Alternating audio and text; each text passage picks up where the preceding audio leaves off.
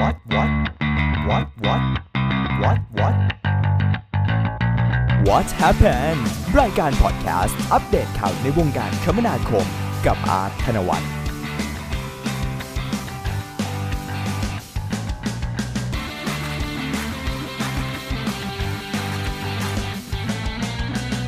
ผ่านพ้นกลางเดือนตุลาคม สวัสดีคุณผู้ฟังครับต้อนรับเข้าสู่ What Happened รายการพอดแคสต์ของคนคมนาคม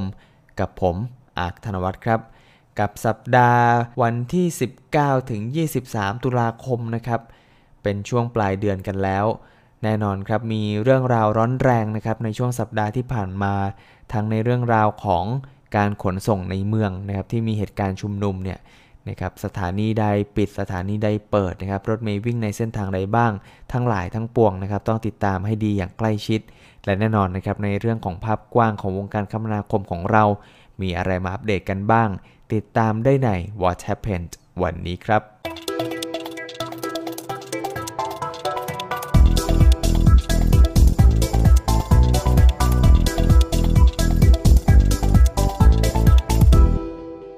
มาเริ่มต้นข่าวแรกของสัปดาห์นะครับ กับเรื่องราวของการขนส่งทางบกนะครับว่า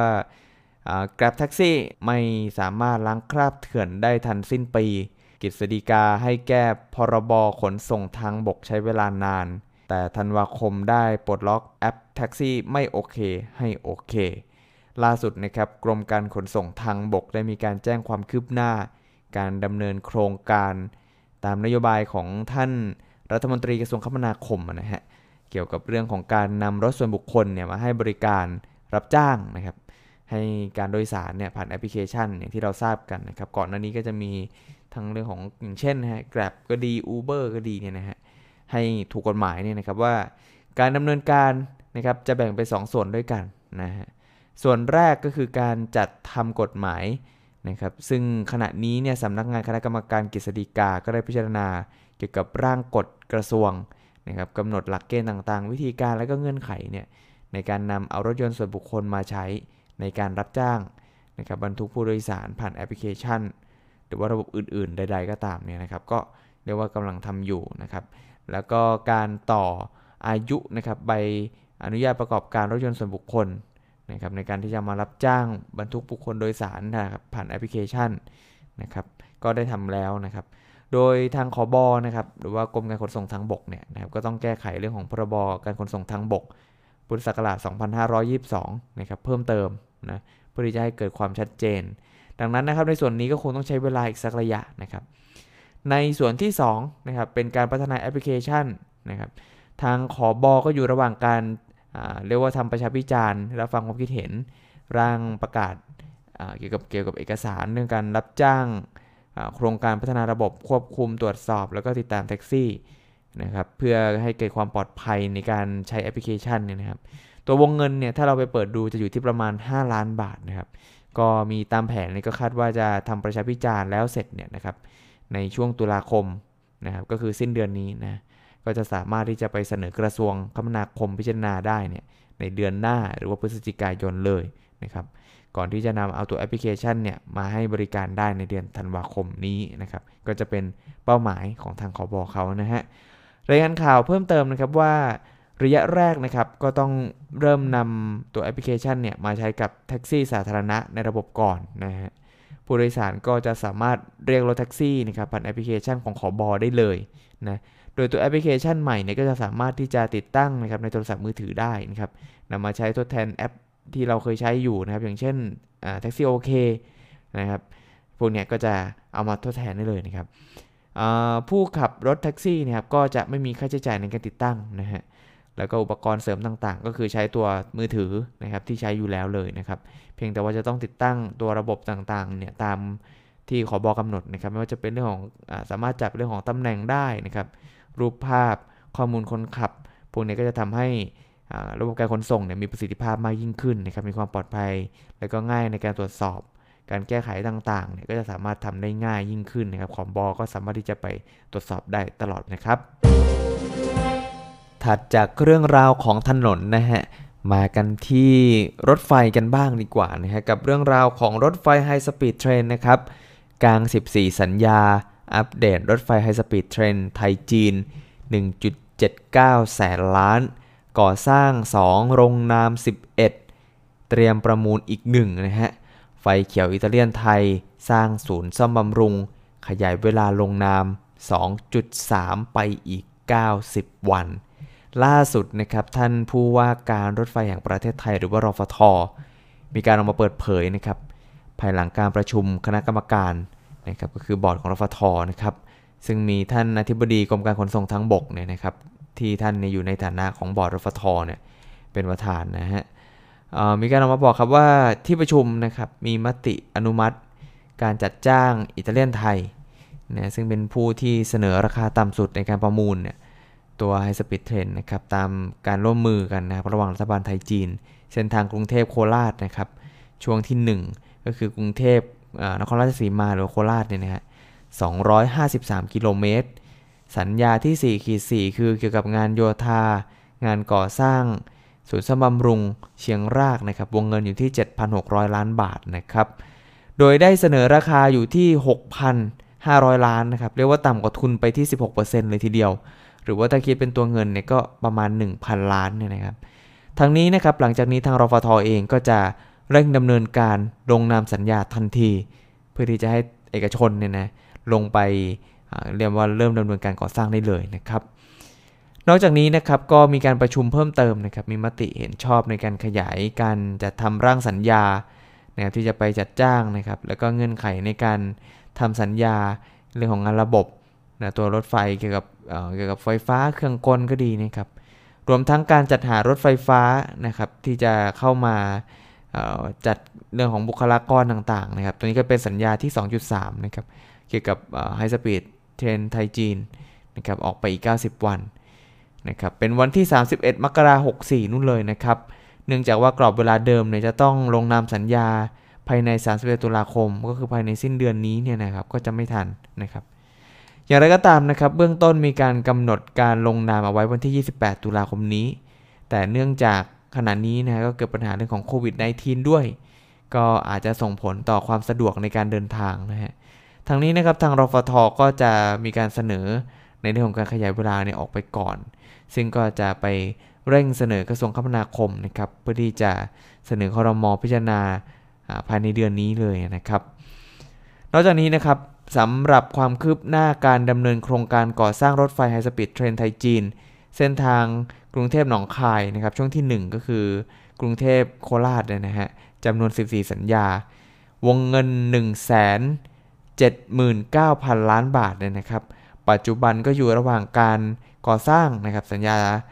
สองสัญญาด้วยกันนะครับ ก็คือช่วงที่1ขีด1นะครับก็เป็นช่วงกลางดง ปางอโศกนะครับระยะทาง 3.5 กิโลเมตร ก่อสร้างแล้วเสร็จแล้วครับ แล้วก็สัญญาที่2ขีด1จะเป็นช่วงสีคิ้วกุดจิกนะครับระยะทาง 11 กิโลเมตรนะครับการก่อสร้างความคืบหน้าปัจจุบันในอยู่ที่ 39%แล้วล่ะนะก็เรียกว่าช้ากว่าแผนไปประมาณ 47%เลยทีเดียว ส่วนที่เหลือนะครับ 12 สัญญานั้นนะผ่านการพิจารณาจากบอร์ดรฟทแล้วนะครับ แล้วก็รอลงนามอีก 11 สัญญาด้วยกันนะครับ ก็ได้แก่สัญญาที่3คิด1นะครับช่วงแก่งคอยกลางดงนะครับ แล้วก็มีช่วงปางอโศก บันไดม้านะครับระยะทางทั้งหมดเนี่ยอยู่ที่ 30 กว่ากิโลเมตรนะครับ สัญญา3ขีด2นะครับเป็นงานอุโมงค์มวกเหล็ก แล้วก็ลำตะคองเลยนะระยะทางอยู่ที่ 12 กิโลเมตรกว่าๆเลยนะ แล้วก็ถัดมานะครับเป็นสัญญาที่3ขีด3ครับช่วงบันไดม้าลำตะคองนะครับระยะทาง 21 กิโลเมตรคร่าวๆเนี่ยนะฮะสัญญาที่3ขีด4ครับช่วงลำตะคองสีคิ้ว แล้วก็ช่วงกุดจิกโครกกวดนะครับระยะทาง 37 กิโลเมตรนะครับสัญญาถัดมาครับ3ขีด5จะอยู่ในช่วงของโคกกรวดนครราชสีมานะครับระยะทางอยู่ที่ 12 กิโลเมตร ถัดมานะครับเป็นสัญญาที่4ขีด2ช่วงดอนเมืองนวนคร ระยะทางส่วนนี้เนี่ยประมาณ 21 กิโล สัญญาที่4ขีด3ครับเป็นช่วงนวนครไปที่บ้านโพนะครับ ตรงนี้จะอยู่ที่ 23 กิโลเมตร สัญญาที่4ขีด4ครับเป็นส่วนของการซ่อมบำรุงนะครับ เป็นศูนย์ซ่อมบำรุงเชียงรากน้อยนะครับ สัญญาที่4ขีด5เป็นช่วงบ้านโพพระแก้ว ระยะทางอยู่ที่ประมาณ 13 กิโลนะครับ สัญญาที่4ขีด6ช่วงพระแก้วสระบุรี ระยะทาง 31 กิโล แล้วก็สัญญาที่4ขีด7นะครับ อันนี้จะเป็นช่วงสระสระบุรีไปที่สระแก้วนะครับ ระยะทางอยู่ที่ 12-13 กิโลช่วงช่วงนั้นนะฮะสำหรับ 1 สัญญาสุดท้ายนะครับที่ยังคงรอประมูลเนี่ยก็จะเป็นสัญญาที่4ขีด4นะครับที่ได้แจ้งไป ช่วงนี้ก็จะอยู่ช่วงบางซื่อถึงดอนเมืองนะฮะ คร่าวๆเนี่ยอยู่ที่ 15 กิโลเมตร โดยขณะนี้นะครับอยู่ระหว่างการจัดเตรียมเอกสารในการประกวดราคา แล้วก็เร่งในการปรับแบบเนี่ยให้สอดคล้องกับโครงการรถไฟความเร็วสูงเชื่อม 3 สนามบินนะครับ ก็คืออช่วงของดอนเมืองสวนภูมิมูตะเภานั้นด้วยนะฮะ เวลานี้นะครับก็รอเรื่องของรายงานผลกระทบ EIA นะครับสิ่งแวดล้อมเนี่ยนะฮะ อย่างไรก็ตามนะครับถ้ามีการอัปเดตในเรื่องราวของรถไฟความเร็วสูง ผมก็จะนำมาอัปเดตคุณผู้ฟังแบบนี้ต่อไปครับ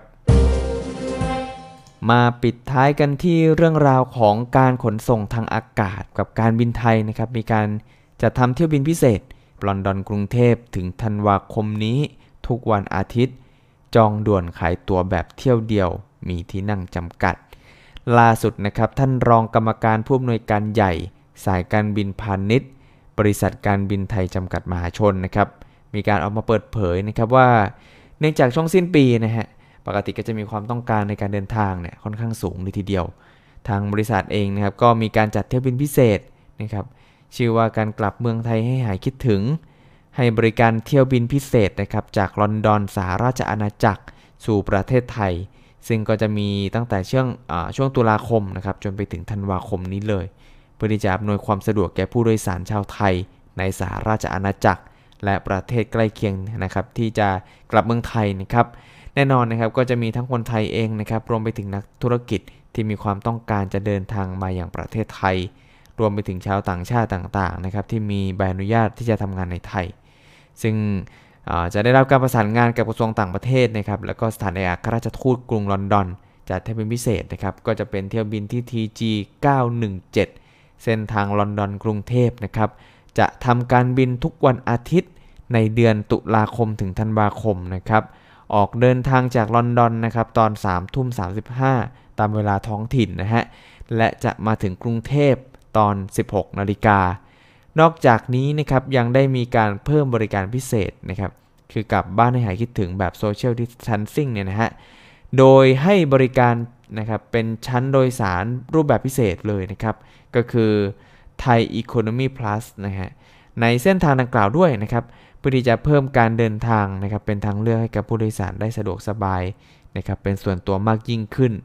นะครับในที่นั่งชั้นประหยัดนะครับจะมี 4 แถวแรกนะครับแบบที่เว้นที่นะพร้อมกับบริการพิเศษอย่างเช่นนะฮะบริการเช็คอินช่องทางพิเศษ รับน้ำหนักสัมภาระเพิ่มเติม 5 กิโล รวมไปถึงการให้บริการอาหารเมนูแบบชั้นธุรกิจด้วยนะครับ เรียบร้อยนะครับกับการอัปเดตข่าวคราวในวงการคมนาคม หวังว่าจะเป็นประโยชน์กับคุณผู้ฟัง กับสัปดาห์ร้อนแรงนะฮะที่ต้องติดตามในเรื่องราวของคมนาคมกันอย่างใกล้ชิด โดยเฉพาะผู้ที่อยู่ในเมือง รถไฟฟ้าสถานีใดเปิด รถเมล์และเรือเปิดปิดตรงไหนให้บริการอย่างไรกันบ้าง อยากให้คุณผู้ฟังติดตามเกาะกันอย่างใกล้ชิดครับ กลับมาพบกันใหม่ในสัปดาห์หน้ากับ What Happened รายการพอดแคสต์ของคนคมนาคม กับผมอาร์ตธนวัฒน์ครับ